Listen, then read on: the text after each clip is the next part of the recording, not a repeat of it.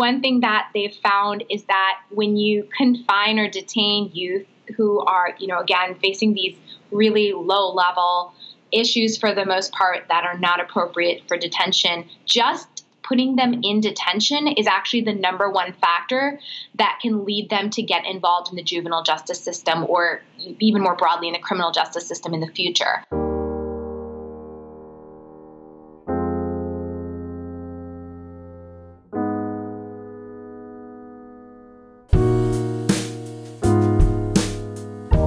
Dire, conversations from the Criminal Justice Policy Program at Harvard Law School. I'm your host, Skylar Dom, and this week I'm talking to Nila Bala and Jesse Kelley of the R Street Institute about the juvenile justice system. The juvenile justice system can seem something like a world of its own, and so we're going to start off by talking about what the juvenile justice system looks like and how it might be different from the adult criminal system. And then we're going to talk about some policy reforms that Ms. Bala and Ms. Kelley have been working on, like laws to raise the age at which uh, kids are tried in adult courts or eliminating status offenses for juveniles. So here's our conversation. I thought we could start with just some basics and talk a little bit about what the purpose of the juvenile justice system is, because it strikes me it might be a little bit different than the adult system. I think that's absolutely right. It does have a different goal and a different view. So while the criminal justice system overall has a number of goals, including retribution, rehabilitation, um, you know, deterrence. You can think of there. I think there's four or five pillars, depending on who you talk to, um, that the criminal justice system on the adult side looks at. But really, when we're talking about the juvenile justice system, the Supreme Court's laid out law over the years that indicates rehabilitation really should be the, the primary goal the idea that youth can be rehabilitated and can then later become productive members of society. Yeah, youth are inherently different. Their cognitive systems are working in a different way than adults. So it's very important that we have a space for them within the criminal justice system where they they can be treated in a way that they understand best what's happening to them. So you actually struck on my next question, which is how much does an awareness of sort of developmental differences between or inherent differences between youth and adults actually play into the system and its purposes? It's really been an evolving, um, an evolving issue over the last, I would say, 10 to 15 years, because prior to that, there wasn't as much of an understanding of the neuroscience and the developmental differences between youth and adults. And really, we see the emergence of that with the Roper case in 2005, which made the death penalty unconstitutional to place on juveniles, on people under 18. And that was really the first moment where the court acknowledged that there were these differences in the way the frontal develop, frontal lobe was developing in youth, the way the brain was developing in youth. And before that, if you asked, you know, 14 or 15 or 16 year old if they knew the difference between right or wrong, most parents will tell you yes, they do know the difference between right or wrong. But there's something that happens um, when they are in the throes of making poor decisions and they become more impulsive and more aggressive and more likely to again make poor decisions compared to adults. And that has to do with the fact that their frontal lobes haven't caught up to the rest of their brain essentially. And that only really happens by 25 or so so, in the juvenile system, there is a mechanism set up where the interest of the child is protected as well as what the child wants. And that takes place in the function of a guardian ad litem versus the child's attorney. In some jurisdictions, you'll have this individual be the same person, and in others, you'll have two different people. But you're looking at the child as a holistic person um, which is different than what you would do, I think, in the adult system because you're only going to be advocating what your adult client wants to do. Um, whereas in a juvenile system in front of a judge, you're taking into account what's in the best interest of the child. Okay, so that's the, the sort of, just, just to clarify that. So adult uh, defense attorneys are ethically obligated to operate uh, it, to achieve this what's called the stated interest of their client. So whatever they say. But if in, it sounds like if you're an attorney for a juvenile um, person accused of a crime, then in some cases you can kind of override that stated interest if you think that the best interest of the child is different than their stated interest. Is that right? Well, so uh, actually, sometimes it plays out in a different way. So, in cases, at least in, in my experience uh, representing children, in cases where the two things clash, meaning the best interest of the child and what the child wants clash, as the child's advocate, and again, this depends state by state, but in many states, you would do what the child wants, and what you would do is essentially declare to the court conflict between your two functions if you are supposed to also be uh, looking at the best interests of the child, and then the court would have to se- separate the two and represent a separate person to be the guardian ad litem. But it really depends on the jurisdiction. But when I was um, in Connecticut, that was a situation. I was representing a, a, a young man, a 16 year old boy, who um, what what what he wanted was essentially not in his best interests. and so the the problem with that, as you can imagine, is once you declare to the court that what you're going to be saying may not be in the child's best interest, you can you can see why the judge's eyes might glaze over or their ears may become quickly shut to to your pleas and um, to what you're asking for. But it's it's really jurisdiction dependent. The the role of the attorney. Out of curiosity, what was the difference in the best interest versus stated interest of the 16 year old you represented in Connecticut? Sure. And just to be clear, uh, that was a child I was representing on the dependency side, but he was also facing charges. What does that mean? Sorry. Sure. So, so children can interact with the system in two separate ways through the delinquency system or the dependency system. The dependency system is for children who have been abused or neglected. So there's not necessarily a crime or anything that's being alleged. And the de- delinquency system is where there has been some conduct, whether it's a criminal or sometimes honestly non criminal conduct that's problematic, that's being brought before the court. And as you can imagine, we have a lot of youth that are considered what is called crossover youth meaning they are involved in both systems. So they have some issues with um, family not being able to take care of them or someone not being in a position to take care of them because of neglect or abuse allegations. And they also allegedly have committed some crime. And so when you mm-hmm. have a youth who's who's in both systems, you might have five or six attorneys mm-hmm. in the mm-hmm. room. Um, you, you're going to have the prosecutor Again, that would be on the criminal side. You would have their public defender. You would have the child's attorney on the dependency side. And then potentially you could also have this guardian ad litem. And they're all doing different things in that room.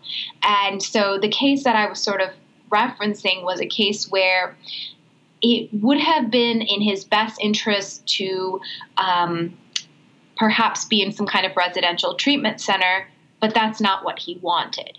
And so that's where the, the clash could come into play, where an attorney who really needs to advocate for a client's wishes and desires, regardless of whether it's really ultimately in their best interests, is going to be advocating for something different than a person in the guardian ad litem role, whose job is to really look at the best interests of the child. When you have a very young child, those two things essentially become the same thing. When you have an infant or you know a toddler, the best interests and the child's wishes are not going to be very different, especially when that child is nonverbal. But as a child becomes older, you can imagine how those two things will start to diverge. Yeah. Talking now about the process of the juvenile justice system, if you could compare like law and order or, you know, people listening to this are probably most familiar with the uh, what an adult court looks like. Um, what process is different for juveniles? Generally, when you're working with adults, what you think of is the adversarial criminal justice system where you have a defense attorney pitted against a prosecutor. And that uh, diminished in a, in a juvenile justice setting. The prosecutor and the defense attorney are much more open to working together and figuring out what's best for the child. Both attorneys have the ability to sort of speak with the judge openly, and it's less of a, of a punishment influenced decision and more of a rehabilitative and how can we help set this child back on the right track to be a meaningful member of society. Hey, sorry, Nila, were you going to say something? I was just going to say it's interesting also to look at the history of how the juvenile justice system started and where it is today. And it really came out of this reform movement to try to take care of these orphan children or these street children. And the first juvenile justice court system, as, as you may be familiar with, started in Cook County in Illinois. And when we have when we look at the nascence of the juvenile justice system, it really does come out of this um, more paternalistic sort of child welfare model. And so when we look at the earliest Supreme Court cases on this, on the juvenile justice system at all, they were really starting to define what kind of process or procedure should take place, given that these are children and that the goals of the system are different. But ultimately, what happened what started to happen was very problematic and what the Supreme Court called in one of its earliest cases the worst of both systems. Because what was happening was juveniles weren't getting hearings. They weren't being informed of the charges against them. Their parents weren't being looped in. They didn't have attorneys.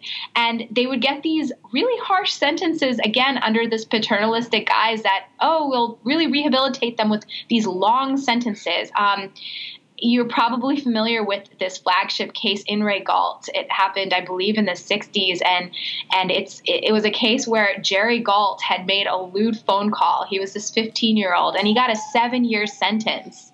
And if an adult had done that, the, the max would have been 60 days at, at that time. And it's a really fascinating case study because you know, NPR, I believe, did an interview with um, with Mr. Gault 40 years after the case, and he explained that he had no idea what the charges were. His parents were never called in, and there was no hearing. I mean, there was just really no process, and so things have certainly changed since then.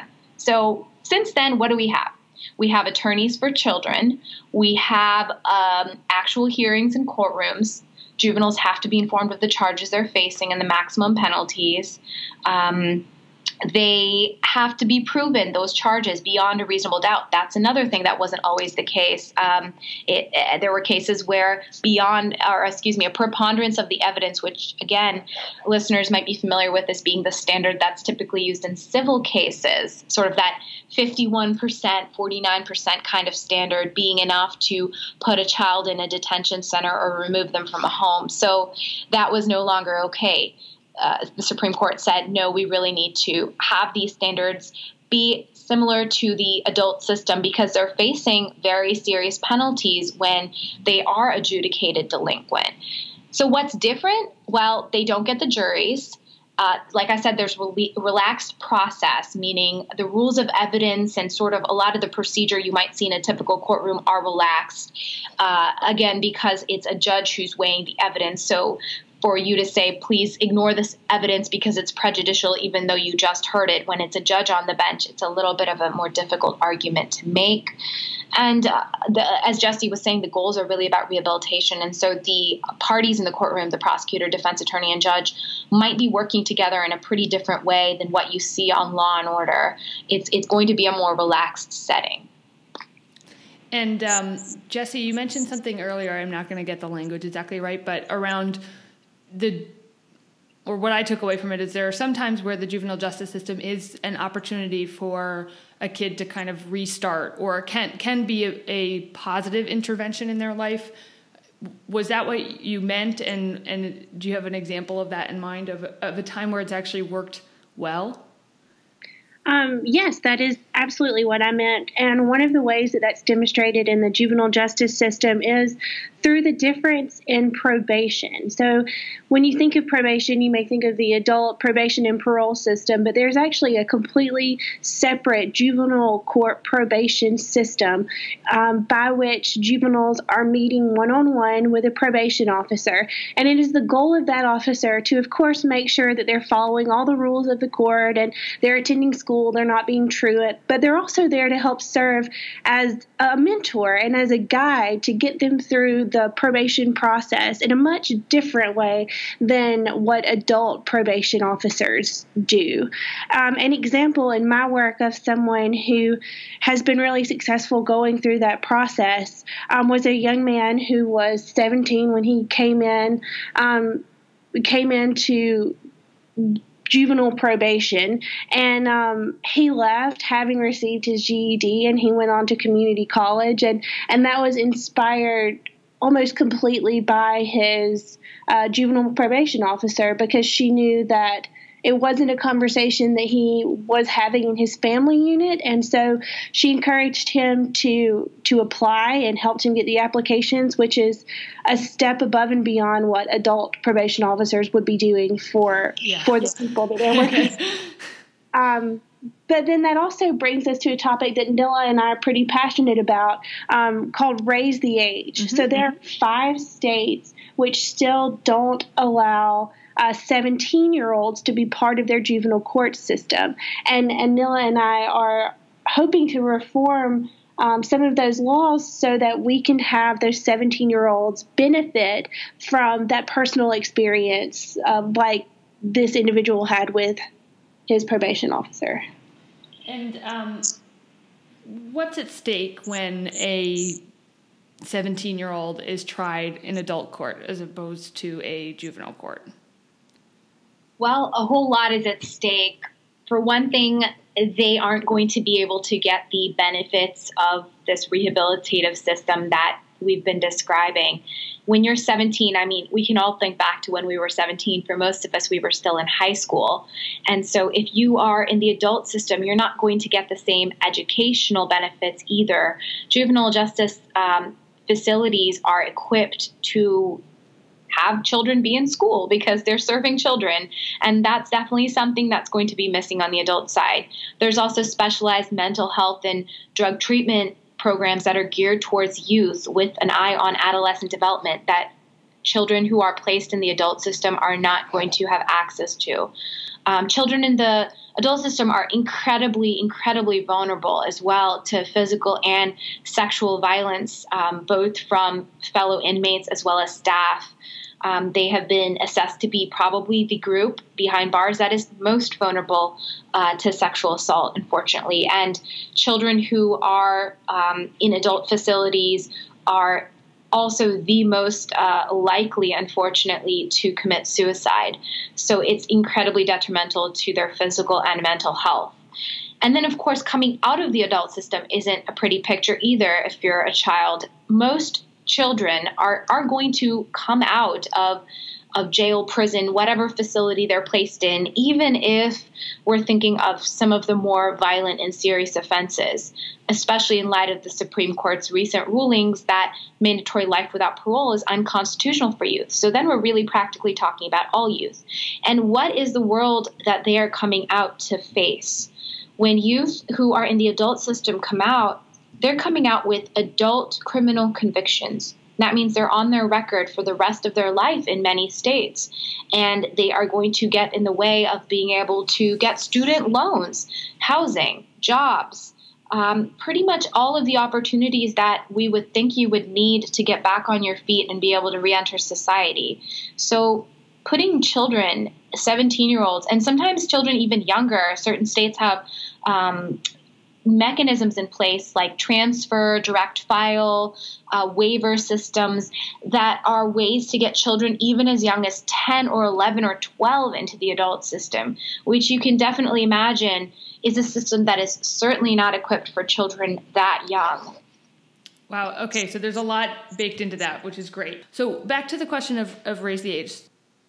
I, I, I imagine that the pushback to uh, movements to raise the age from 16 or 17 um, would be around you know kids who have been accused of doing uh, really violent or scary stuff.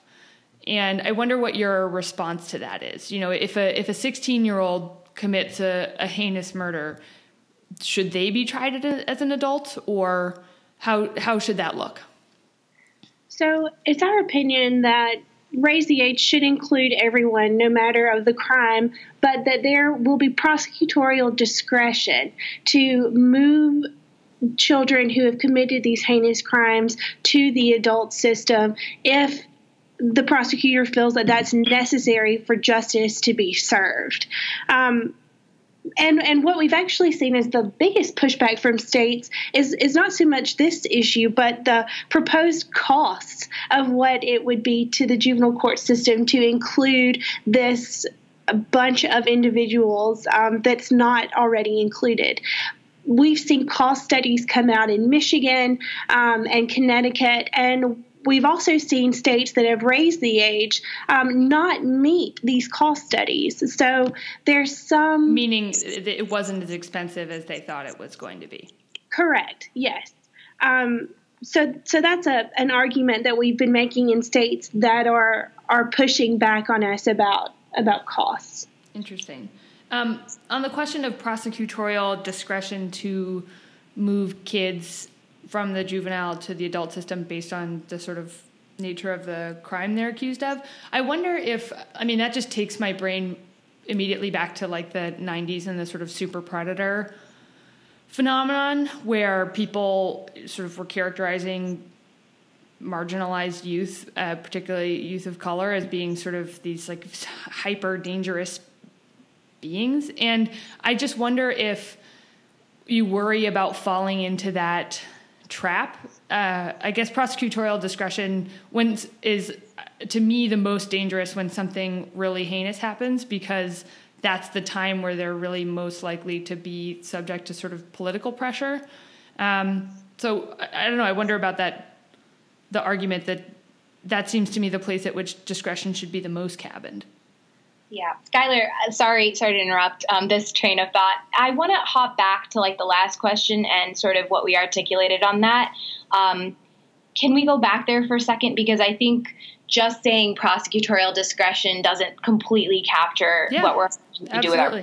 Yeah. So, so, in response to your question about the raise the age issue and well, what about the you know 16 or 17 year olds who are committing really violent heinous issues. When we're talking about raise the age we're just talking about the policy of automatically considering 17 year olds as adults no matter what. So the 17 year old who is trespassing or urinating in public is prosecuted as an adult, the same as the 17 year old who is accused of a more serious felony. And we think across the board, considering all these 16 or 17 year olds as adults is just a bad policy. It's bad for the youth, it's expensive, it actually increases recidivism to put 17 year olds in the adult system because, again, they don't get the services they need. And it's ultimately not good for society or for taxpayers. But in terms of your issue with what about these really violent offenses, what I would say is there might be instances where it's appropriate, either through prosecutorial discretion and judicial oversight, to move some youth at some point into the adult system. But it really should be the exception and not the rule. And here's why it shouldn't just be about what crime they commit if you, I mean, we can look at the news and we can see that there have been children as young as 9, 8, 10, 11 who have unfortunately been accused of murder. And there has been talk of transferring them to the adult system simply by virtue of the fact that the charge is murder. But of course, when we think about a 10 or 11 or 12 year old and their culpability, we can't just think about the crime in terms of what system would best serve them. And just using a mechanism that looks at the crime that they're they've been accused of committing would be inappropriate because they might still be able to be best served by the juvenile justice system. There was a youth who was accused of murdering his father's uh, girlfriend. This, I believe, was in Florida when he was 11. And he actually is now in his uh, early 20s, and he's in college. And there was a lot of discussion about moving this youth into the adult system. And luckily, uh, he was actually placed in the juvenile justice system. He was a fifth grader who loved Harry Potter. Yes, he was accused of murder, but he was able to play football in his juvenile justice uh, facility. They had a high school football team, and he's now, as far as I can tell, doing well. He's in college. He hasn't committed any any other crimes. So, I think when we're talking about which children should be in the adult system, it's complicated, and it it certainly um, it certainly should not be uh, a decision that's taken lightly. Yeah, I mean, I think I think the question about discretion still stands, and the the problem with discretion is that it's such a case by case situation. Um, but yeah, I hear you that it's that the the default should be um, the the default should not be to be tried in adult court. I guess that makes sense. Absolutely, um, definitely go back to the prosecutorial discretion issue though, because I, I agree with you that if we're talking about a system that has that in place to any degree, we have to really think about how do, how do we deal with that? How do we cabinet? When is it appropriate? Let's talk a little bit about status offenses. Um, can you just describe what a status offense is and what they would be for juveniles?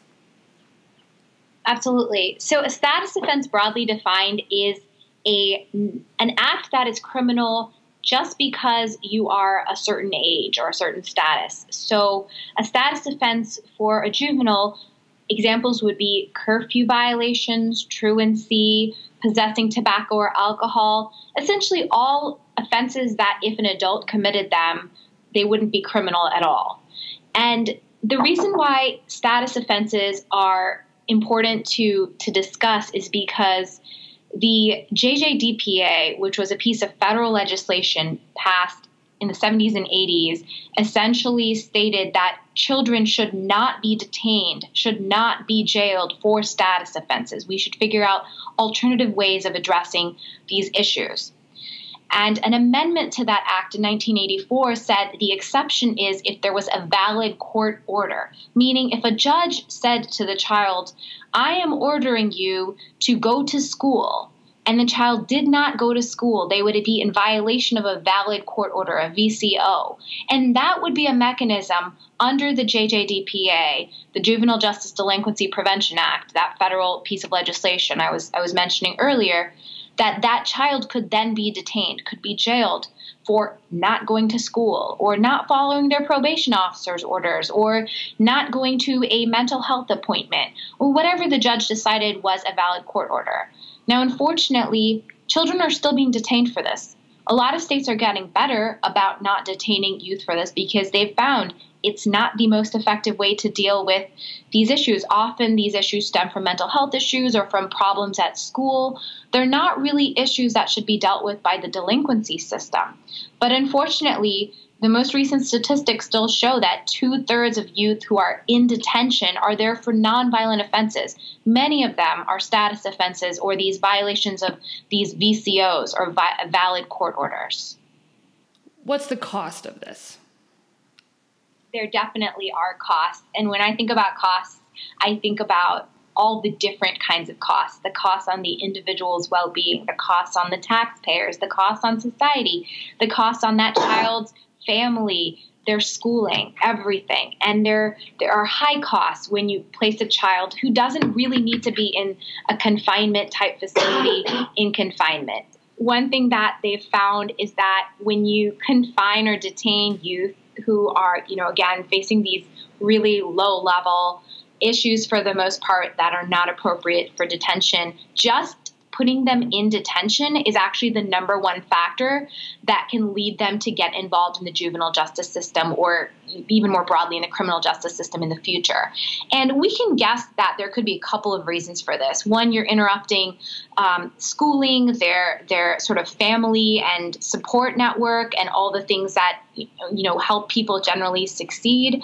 Um, another issue is you're taking youth who are generally not you know criminal or delinquent and maybe placing them with higher level offenders who might have more criminogenic profiles and they as a result again are very subject to peer pressure and may become more caught up in that system just from the youth that they're surrounded with. So so there could be a number of reasons why we see children who enter the system again from what you probably heard before the school to prison pipeline or you know these low level status offenses getting caught up and having more issues from being detained rather than less issues.